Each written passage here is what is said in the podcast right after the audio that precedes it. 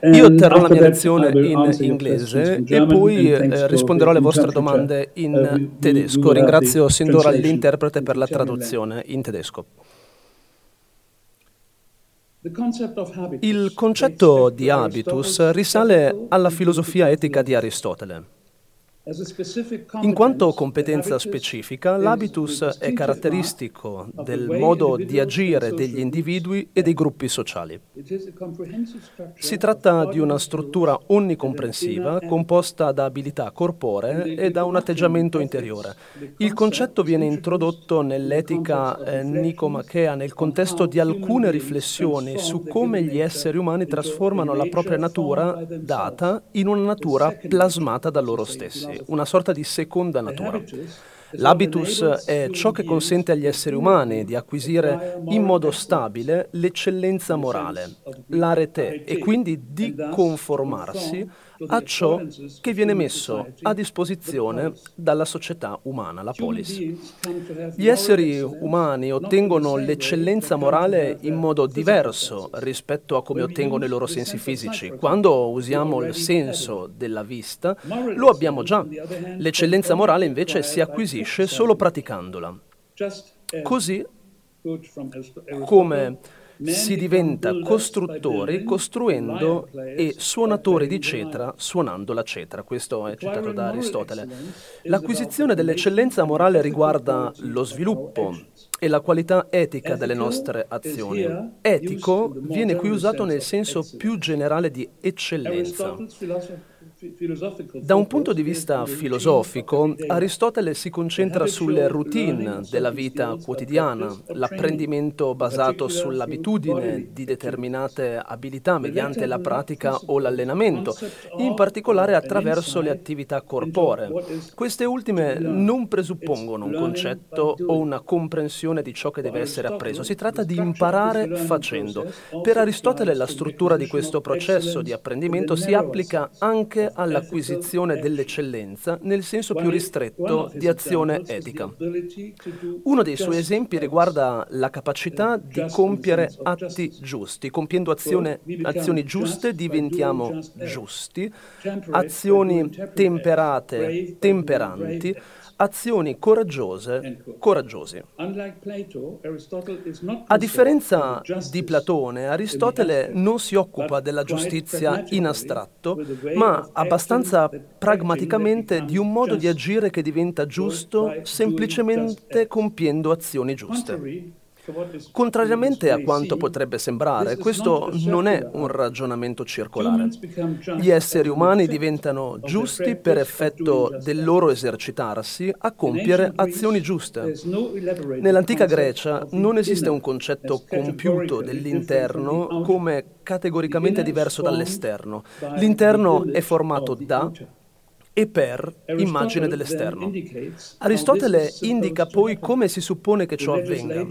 I legislatori pongono l'accento su quali siano le azioni giuste per rendere buoni i cittadini, creando in loro determinate abitudini.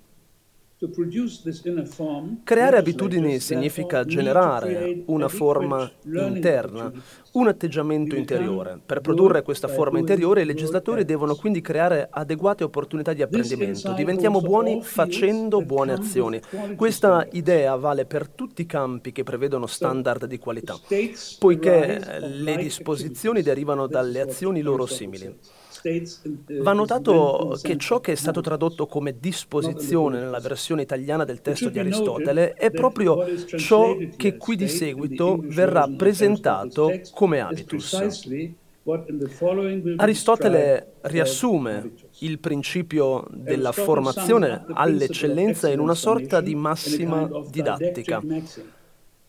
Bisogna, cito, dare alle azioni una qualità determinata, poiché le disposizioni ne derivano, di conseguenza, in modo corrispondente alle loro differenze. Il modo in cui si formano le abitudini fa una grandissima differenza, anzi tutta la differenza. Per lo sviluppo ottimale di questa formazione sono responsabili la persona che agisce, l'insegnante e tutti coloro che sono coinvolti nel processo di apprendimento. Aristotele si concentra sulle azioni e più precisamente su come dobbiamo compierle. Esse infatti determinano anche la natura delle disposizioni. Il processo di apprendimento modella il corpo e l'atteggiamento interiore della persona che agisce.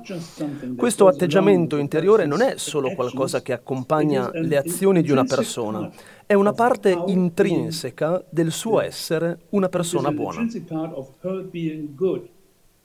Perché un'azione, perché un'azione sia eccellente, scusate, deve essere volutamente orientata alla disposizione dell'essere buoni. L'unità di azione e di atteggiamento è ciò che Aristotele definisce habitus. Un criterio per determinare se un'azione è o meno eccellente è l'intenzione della persona che agisce di compiere atti buoni. L'azione eccellente si definisce come la ricerca disinteressata dell'eccellenza. L'eccellenza è il risultato dell'apprendimento attraverso esercizi strutturali. Bourdieu. Ciò che è importante qui è che chi sta imparando faccia deliberatamente azioni buone e provi piacere nel farle. Provare piacere è un criterio importante perché un atto, perché un atto sia buono, proprio come provare dolore indica il contrario. Bisogna porre come segno distintivo, cito, delle disposizioni il piacere e il dolore che si aggiungono alle azioni. L'insegnante deve rompere l'abitudine dello studente di provare piacere per ciò che non è buono e indurlo a provare il, gusto, il giusto tipo di piacere. È quindi necessario dirigere il piacere e il dolore dell'allievo verso i canali giusti. Cito, perciò bisogna essere guidati in un certo modo subito, fin da piccoli, come dice Platone, a godere e a soffrire di ciò che è conveniente. Nel contesto della polis, questa pratica disinteressata ha un senso politico. I discenti acquisiscono l'habitus che è precondizione per una buona condotta nella polis. Quando i discenti hanno acquisito questo habitus e sono in grado di metterlo in pratica, appartengono coloro che hanno eccellenza, hanno imparato a provare piacere nel fare buone azioni, sentimento che guida anche le attività degli altri. Le disposizioni derivano dalle azioni loro simili. Fine della citazione. Il corpo ha due predisposizioni che gli consentono di sviluppare l'eccellenza. È ricettivo da un lato e capace di apprendere dall'altro. Può emulare persone eccellenti e può essere utilizzato come strumento strumento per reagire a situazioni specifiche proprio come fanno i corpi degli altri. Per mezzo delle sue stesse azioni il corpo naturale diventa altro. È ancora il nostro corpo in carne e ossa, ma ora è socialmente modellato, ha un'intelligenza pratica ed è in sintonia con i valori della polis. Le sue capacità e le sue azioni sono in accordo con i valori degli altri. Nell'avere successo la persona che agisce mostra di conformarsi agli standard che si applicano da un lato alla sua attività e dall'altro a se stesso, come essere umano nel complesso. Grazie alla natura sociale dell'uomo, questa ristrutturazione può procedere allo stesso modo per tutti i cittadini della polis. Anche il concetto di habitus, elaborato da Pierre Bourdieu, fa riferimento al corpo naturale. A differenza di Aristotele, però, per Bourdieu non sussiste nessuna opzione, opposizione tra natura umana e cultura. In quanto essere naturale, l'uomo nasce in un mondo già plasmato dall'uomo, ma rimane parte della natura. La sua esistenza corporea gli permette di assimilare gli ordini della società nelle proprie azioni e di sintonizzarsi con le opportunità del suo ambiente sociale. Nelle meditazioni pascaliane, Bourdieu scrive che il suo scopo è costruire una teoria materialistica capace di riprendere all'idealismo secondo l'auspicio espresso da Marx nelle tesi su Feuerbach, il lato attivo della conoscenza pratica. L'agente, l'agente sociale non è solo ricettivo, è prima di tutto una forza attiva. Crea il mondo e il proprio sé a partire dalle strutture della propria società precedentemente interiorizzata. La teoria di Bourdieu mostra come la gente incorpori il mondo sociale, come usi la struttura interiorizzata per modellare la propria azione sociale e come questa a sua volta agisca sulla società. Fin dalla più tenera età, strutture sociali e azione sociale si compenetrano nella gente. Attraverso il concetto di habitus, Bourdieu prospetta una capacità di controllo unitaria della gente. La gente incorpora le strutture che compongono l'ordine del mondo sociale, ovvero strutture di percezione, interpretazione, apprezzamento e azione. Una volta interiorizzate queste strutture, sono parte integrante della soggettività di una persona. Esse strutturano l'esistenza sociale di una persona, cioè le sue azioni, preferenze, scelte professionali e personali, forniscono una guida per la condotta della vita e si manifestano in uno stile di vita caratteristico.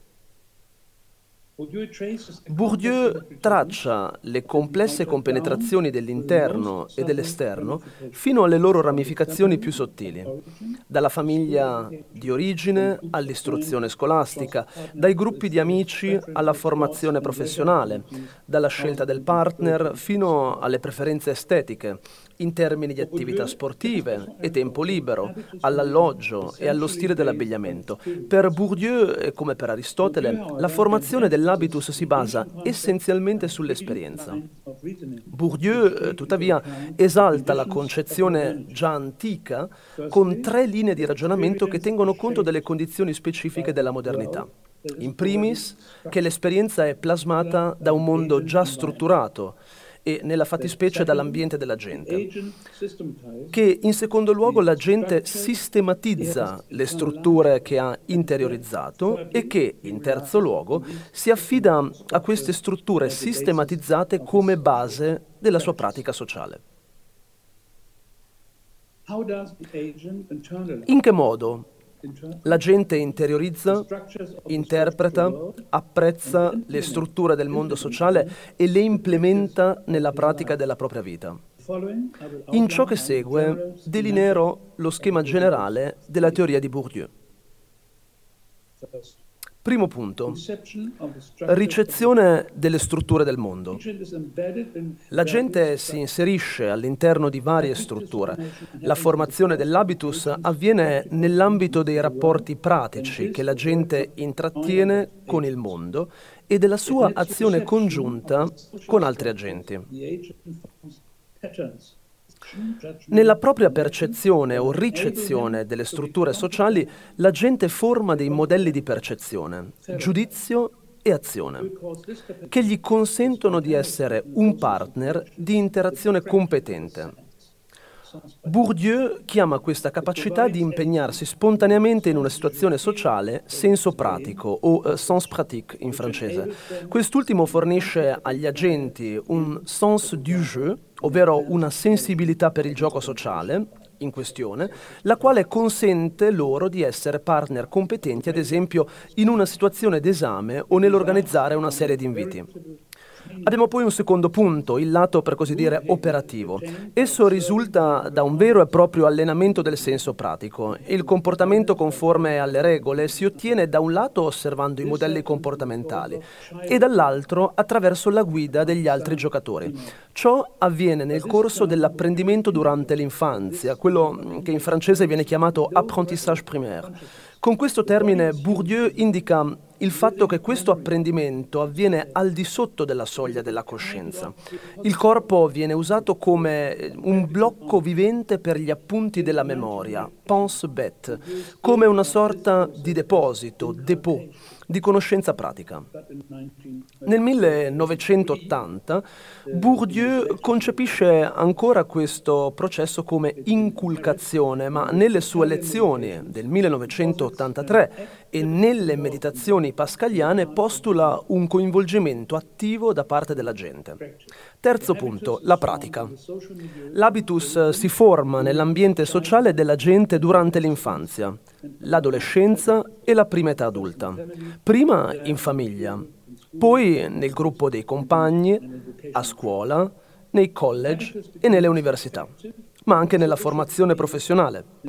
L'habitus diventa effettivo nel campo sociale in cui si applica, ad esempio nel campo culturale, politico, scientifico, economico, religioso o ancora in quello sportivo. E le strutture del campo agiscono sull'habitus per mezzo del senso pratico e di suggerimenti del tipo bisogna fare così, questo mi fa bene, questo mi piace e via dicendo. A tal proposito si vedano le lezioni di sociologia generale tenute da Bourdieu al Collège de France. Nei diversi campi l'habitus si assicura una certa continuità, sia mantenendo i suoi schemi essenziali, sia adeguandoli alle strutture specifiche di ogni campo. La struttura del campo, l'habitus e il senso pratico si trovano sistematicamente correlati in quella che può essere descritta come una logica della pratica. Una delle maggiori conquiste della sociologia di Bourdieu è proprio la capacità di poter mostrare la continuità e l'adattamento differenziato di habitus differenti in campi sociali differenti. Quarto punto, l'emergere dell'habitus nella gente. La formazione dell'habitus inizia con le azioni corporee del bambino, con i suoi primi gesti, espressioni facciali, movimenti e attività di gioco. In questa pratica ancora molto limitata gioca un ruolo anche un certo numero di altre persone. Pensiamo ai genitori, ai babysitter, ai compagni di gioco, agli insegnanti. Le attività di questi altri portano con sé intenzioni specifiche, cura, promozione delle competenze, o preoccupazione in senso lato. Un osservatore può descrivere oggettivamente queste situazioni socialmente strutturate, le regole che governano queste azioni, la loro struttura temporale, le intenzioni coinvolte. Inoltre la situazione in quanto tale ha un significato specifico che le persone coinvolte nell'azione possono comunicare e discutere con il bambino. Questa situazione iniziale include già alcuni elementi essenziali della formazione dell'habitus. Un principio fondante o fondamentale dell'antropologia di Bourdieu è quello secondo il quale il corpo non, non è plasmato solo dal suo ambiente, ma si plasma anche per azione autodeterminata. Bourdieu amplica, amplia scusate, questo ragionamento citando Blaise Pascal. Il corpo è incluso nel mondo così come il corpo include e comprende il mondo. Questa inclusione reciproca si traduce in una coincidenza tra i due. E cito, se la gente ha una comprensione immediata del mondo familiare, ciò dipende dal fatto che gli strumenti di costruzione impiegati per conoscere il mondo sono costruiti da e attraverso il mondo. Fine della citazione.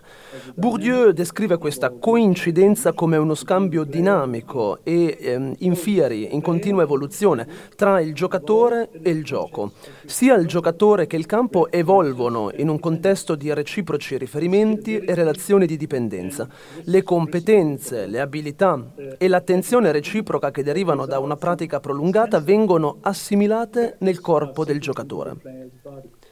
I giocatori che hanno acquisito esperienze sul campo possono accorgersi se qualcuno ha infranto una regola, cioè se qualcuno ha oltrepassato una linea ed è entrato in un'area vietata.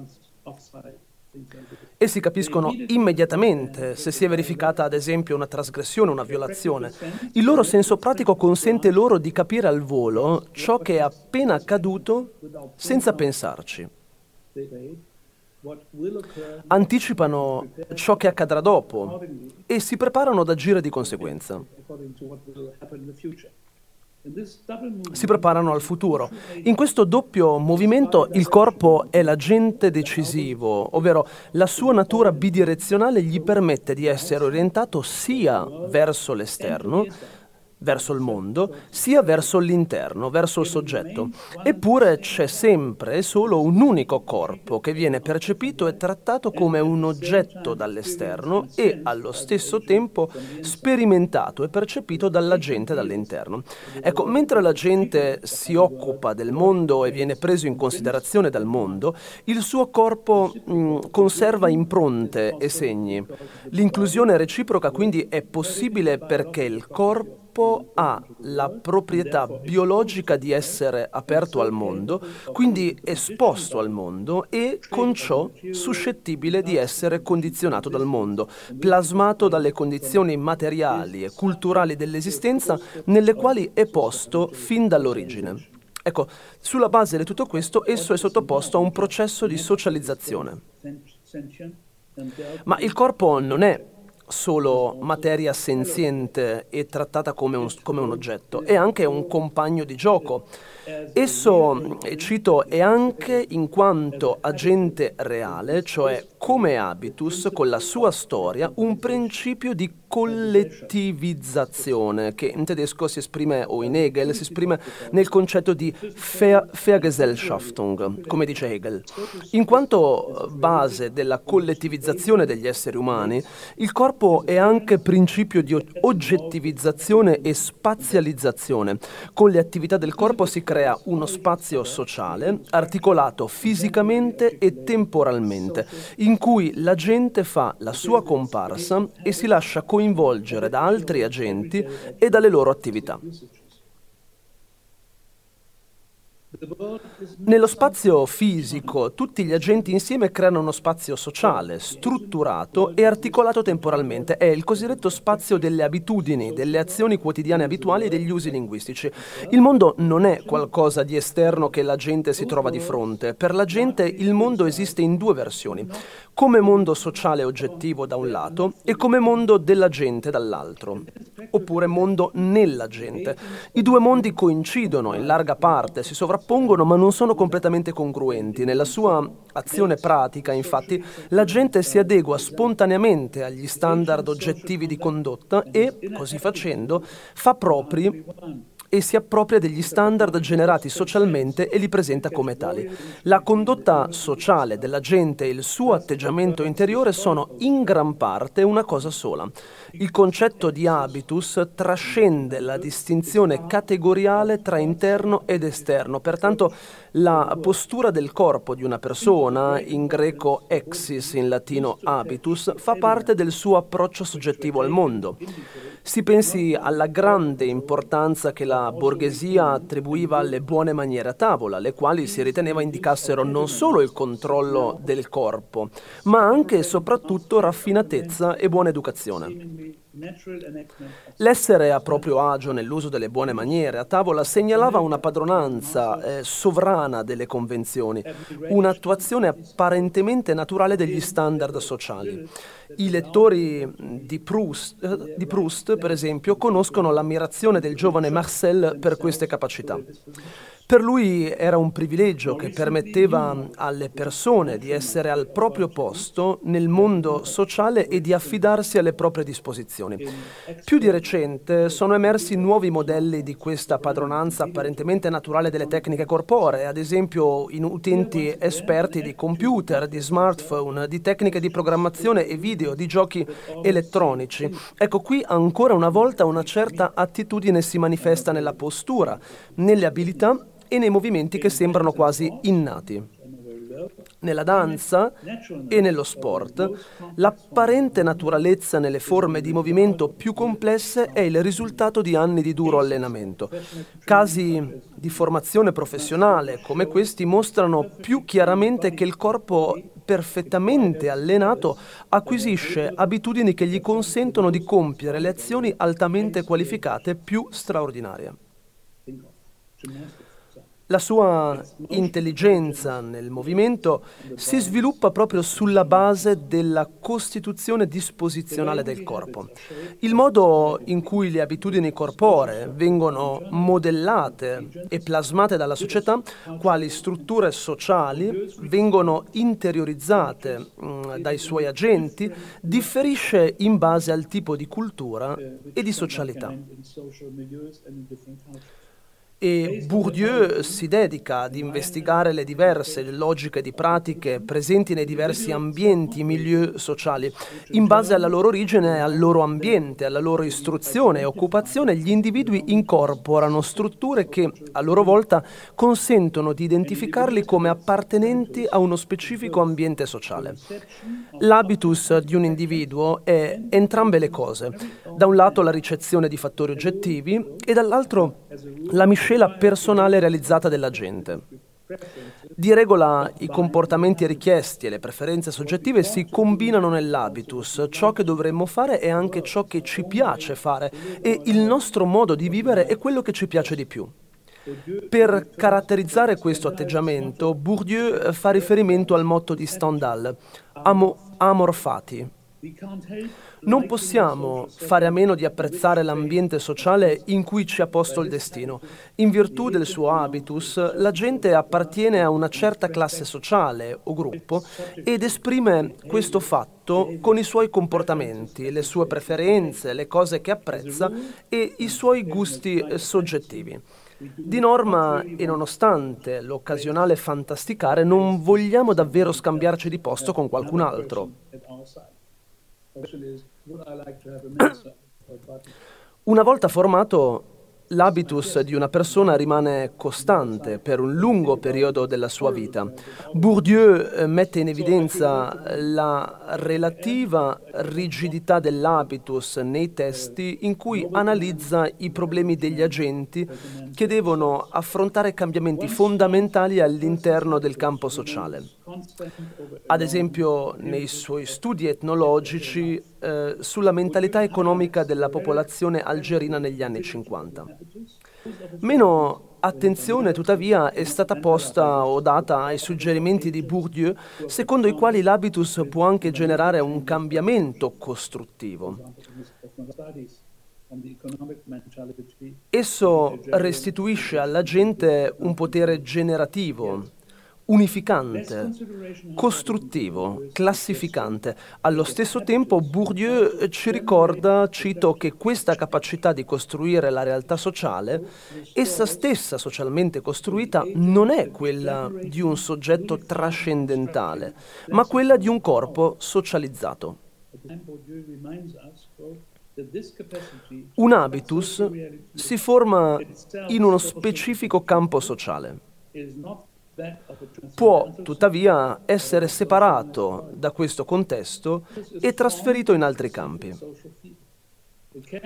Ciò presuppone che possa essere adattato alla loro logica, alla loro logica specifica. Per esempio, un habitus che è stato acquisito nel campo dell'istruzione può essere utilizzato nel rispetto di dinamiche specifiche differenti nel campo politico e viceversa. Dal punto di vista di una ricerca sociologica, questo fornisce un accesso alla dimensione della temporalità. Un habitus acquisito anni or sono e ora dispiegato in un campo diverso consente l'accesso al passato nella situazione presente, sotto forma di conoscenza pratica. Esso fornisce una cronologia delle preferenze, degli obiettivi e dei comportamenti della gente, rendendoli così comprensibili. Bourdieu una volta disse che prima di dedicarsi all'etnologia e alla sociologia aveva preso in considerazione la possibilità di svolgere uno studio sulla filosofia del tempo il concetto di habitus suggerisce infatti una concezione filosofica del tempo in nuce. Nella seconda parte, e più breve parte del mio intervento, mi propongo di mettere invece in evidenza un altro contributo che il concetto di habitus ha fornito alla filosofia. Questo mi sembra tanto più importante eh, perché l'opera principale di Bourdieu, il cui titolo è La distinction critique sociale du jugement, include direttamente nel titolo un riferimento esplicito a un'ambizione filosofica. Il riferimento al concetto di Kant, al concetto kantiano di facoltà di giudizio, suggerisce una dimensione del lavoro di Bourdieu che ha ricevuto poca considerazione rispetto ai suoi contributi sociologici. Non di meno, un'attenta lettura degli scritti di Bourdieu sulla sociologia culturale mostra che i concetti di gusto e giudizio occupano un posto significativo nel suo pensiero. Si consideri a titolo di esempio il caso in cui un cambiamento nel gusto porta a un cambiamento in un habitus consolidato, rendendolo per così dire fluido.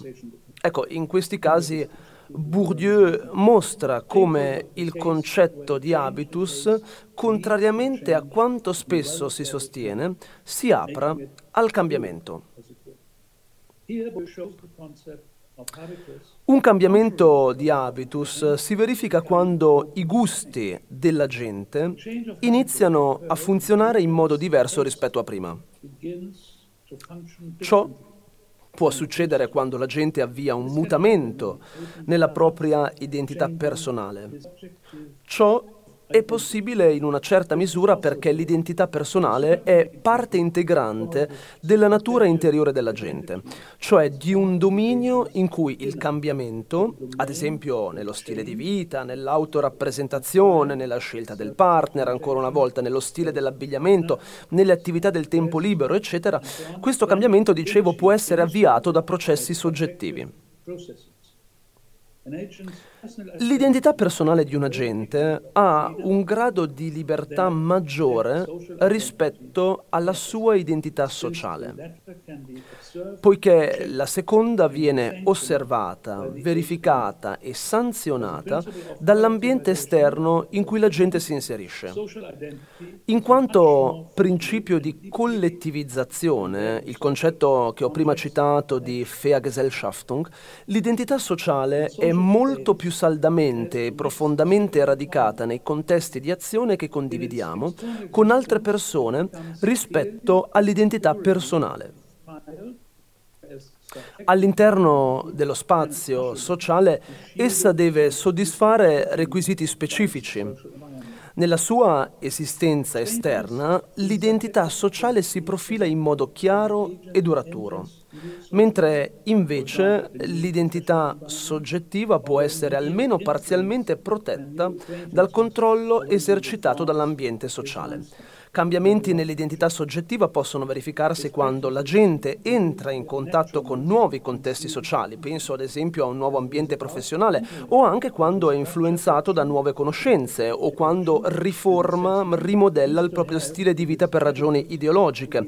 Ecco, le proprie pratiche perdono allora in termini di naturalezza e funzionano in modo meno liscio, meno fluido. Di conseguenza anche l'ancoraggio delle proprie strutture percettive, interpretative e valutative lavorative, in un habitus comincia ad allentarsi. In generale, il gusto che la gente ha acquisito nel corso della sua vita non funziona più come prima e in una certa misura la gente ha preso le distanze rispetto alla sua percezione abituale del mondo empirico e dei giudizi che prevalgono in esso. Un allentamento della solida unità e dell'ancoraggio che sussiste tra percezione e giudizi di gusto è una condizione insolita per la gente. Di regola il gusto, una volta stabilitosi saldamente come elemento della vita della gente, funge da bussola, da orientamento, qualcosa che orienta la propria azione sociale morale e anche il proprio giudizio. È così anche prima che la gente sia in grado di esprimere i propri giudizi di gusto attraverso il linguaggio.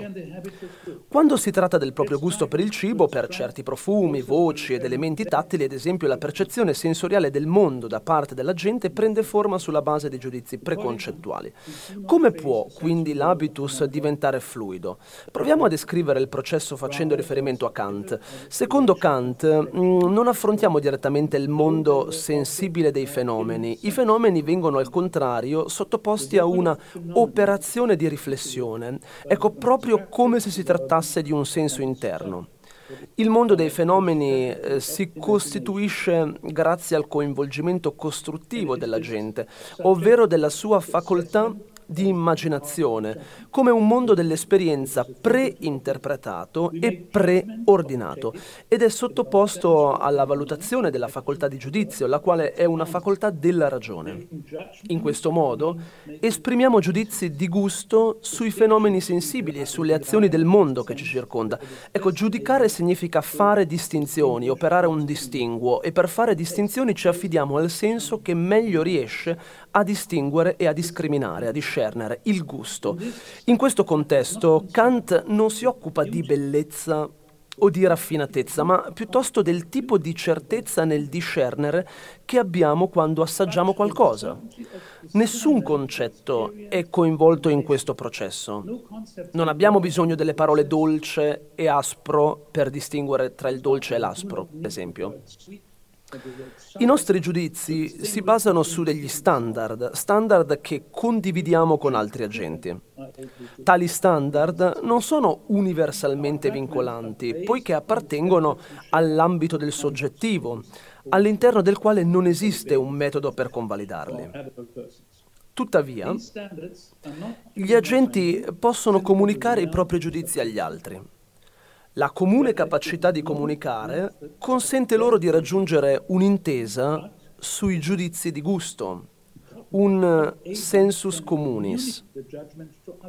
Attraverso il concetto di gusto, Bourdieu introduce una prospettiva inedita nella sociologia, ovvero applica la facoltà di generare e valutare distinzioni alla descrizione delle strutture sociali L'ordine sociale viene concepito dal punto di vista della sua struttura sensibile.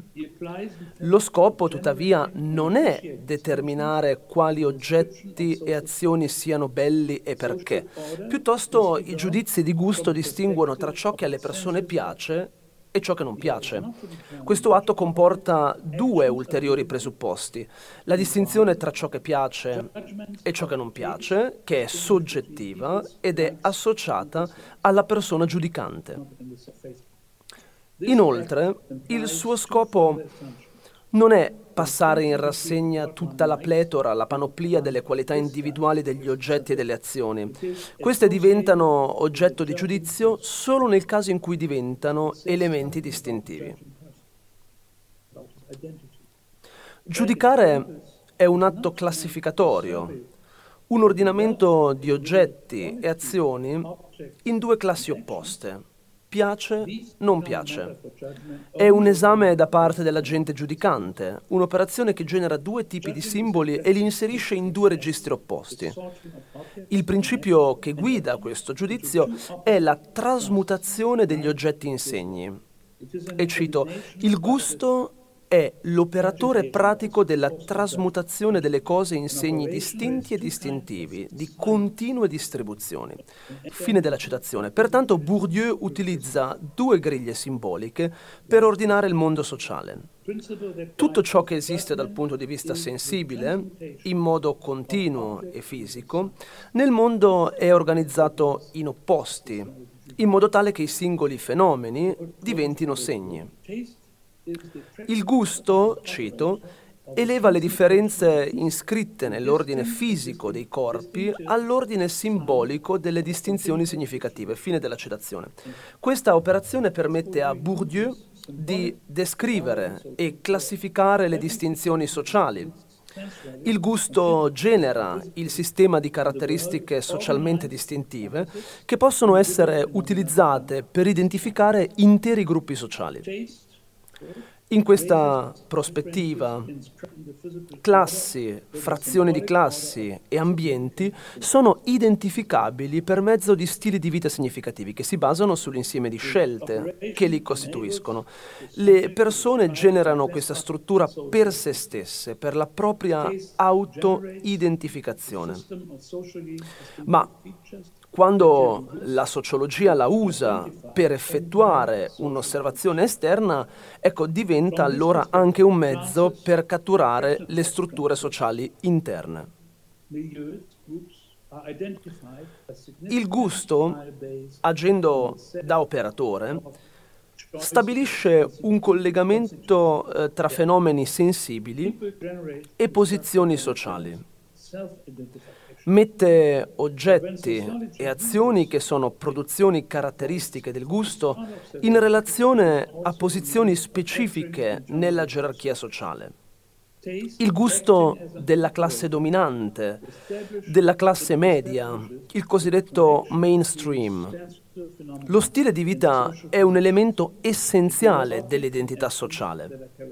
È caratterizzato da giudizi di gusto tipici, da simpatie e antipatie specifiche di una classe o di un gruppo. Ecco, sono questi giudizi di gusto che determinano in gran parte l'identità sociale degli agenti.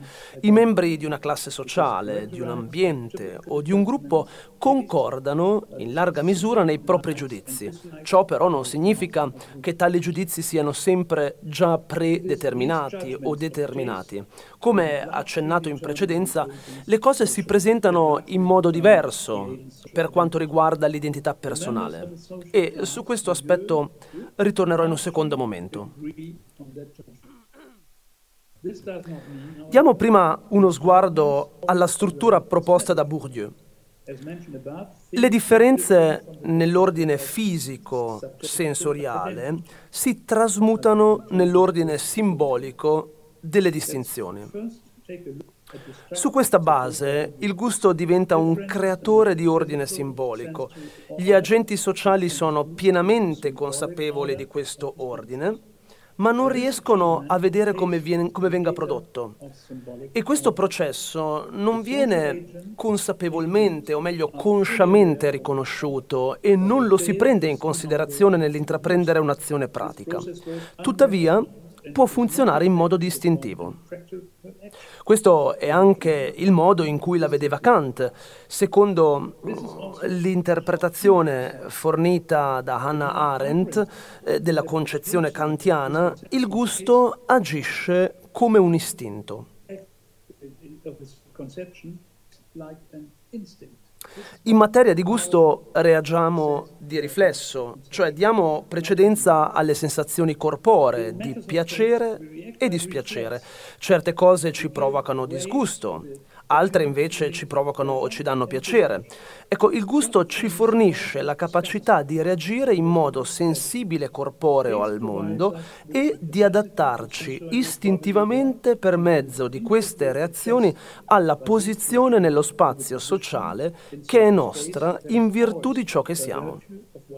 I nostri giudizi di gusto forniscono informazioni su di noi, fanno sapere agli altri chi siamo e come siamo. Cito, il senso del gusto è un senso che consente, per così dire, di percepire se stessi.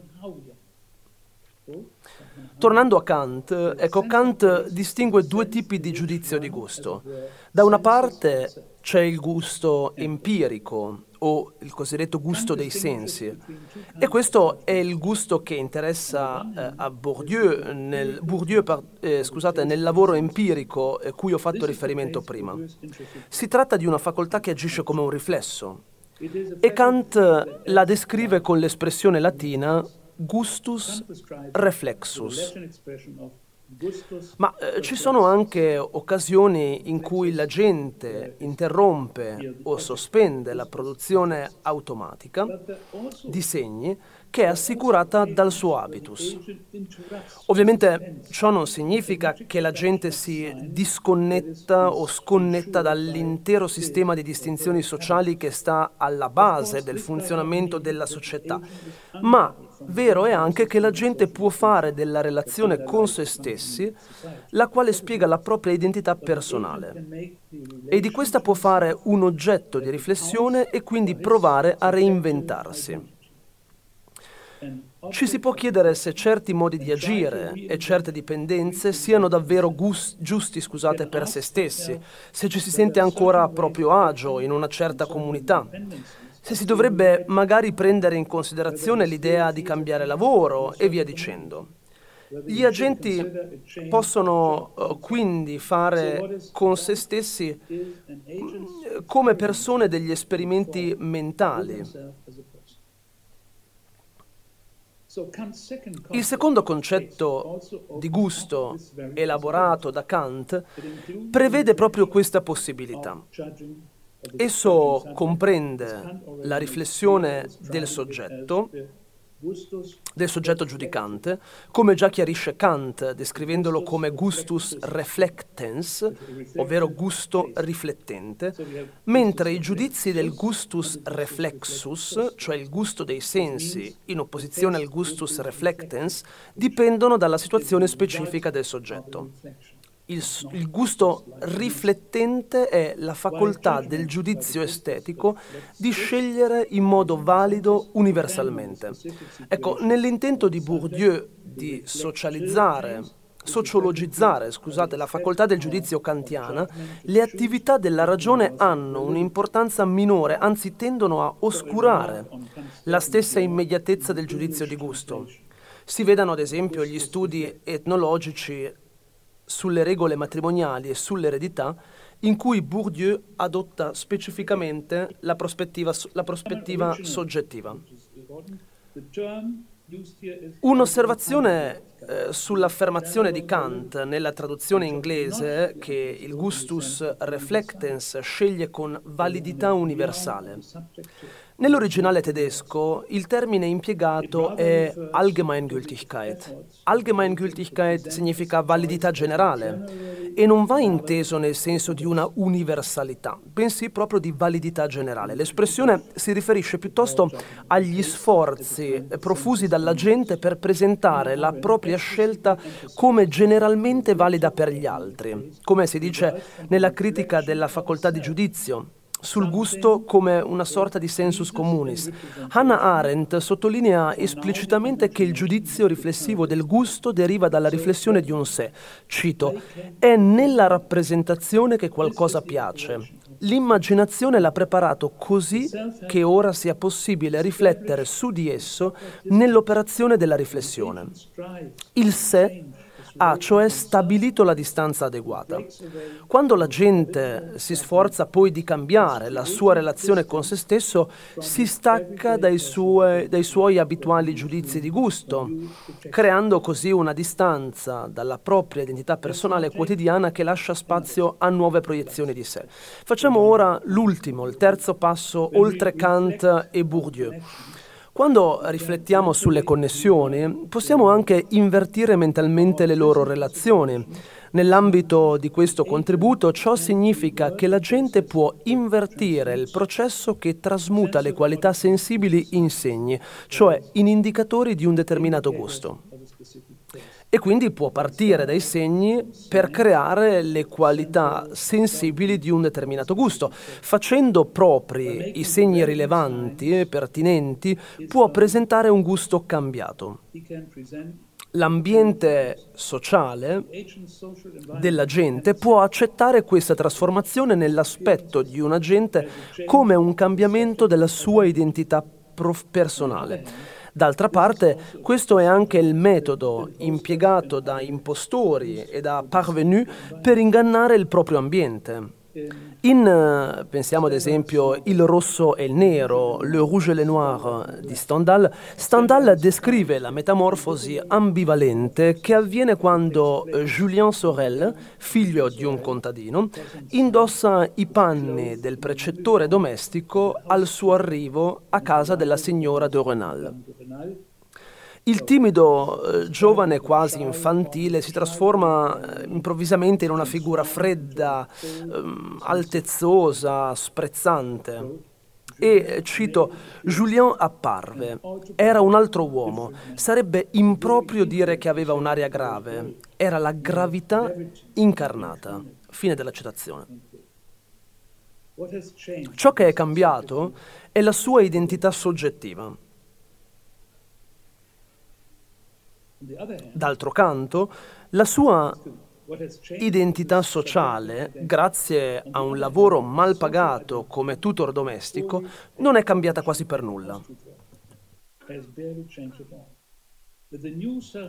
Se la nuova autoproiezione viene accettata nella pratica e vissuta come una sorta di elevazione, seppur minima, di status da parte della gente, vero è anche che le caratteristiche, alcune caratteristiche del suo gusto sono cambiate.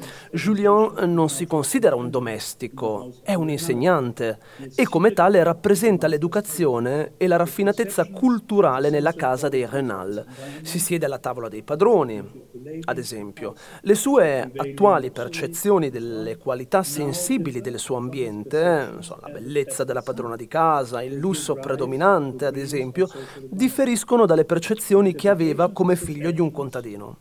Esse infatti danno origine a una certa cupidigia mm, e a dei sogni di arrampicata, di scalata sociale. L'interpretazione delle sue azioni e le intenzioni ad esse associate sono cambiate. La trasformazione del gusto fa emergere tratti che appartengono a un habitus mutato, quantomeno in quei campi d'azione in cui non esiste una connessione rigida tra apparenza sensibile e ordine simbolico. In questi limitati campi di gioco il gusto riflessivo può avviare un libero gioco dell'immaginazione, ma il romanzo di Stendhal mostra anche come questo possa in qualche modo sfuggire al proprio controllo. Ad esempio nel caso in cui la gente, spinto da un'immaginazione che si è completamente disconnessa dalle condizioni condizioni reali del suo habitus, oltrepassa oltremodo i limiti del suo campo di gioco e si dirige verso la propria rovina. Nel contesto del concetto di habitus di Bourdieu, la proiezione da parte della gente di una nuova identità personale non è un atto libero della coscienza. In virtù delle sue condizioni di vita, la è vincolato alle condizioni reali del proprio habitus e quindi alla propria identità sociale. Il suo margine di cambiamento è definito dalle possibilità del suo habitus. All'interno di questo ambito può emergere un desiderio di cambiamento e miglioramento personale che la gente può condividere con gli altri. Se alcuni sconvolgimenti politici come le rivoluzioni o la ricostruzione politica di un paese forniscano o meno lo spazio per cambiamenti fondamentali dell'habitus, costituisce una domanda interessante. Le risposte possono variare da caso a caso, quindi preferisco lasciarle al pubblico. Dovrebbe tuttavia essere diventato chiaro che l'habitus sociale è un potente elemento vincolante che spiega la permanenza delle condizioni esistenti, ma non ha la forza di inibire sul lungo periodo il desiderio di cambiamento. Vi ringrazio dell'attenzione.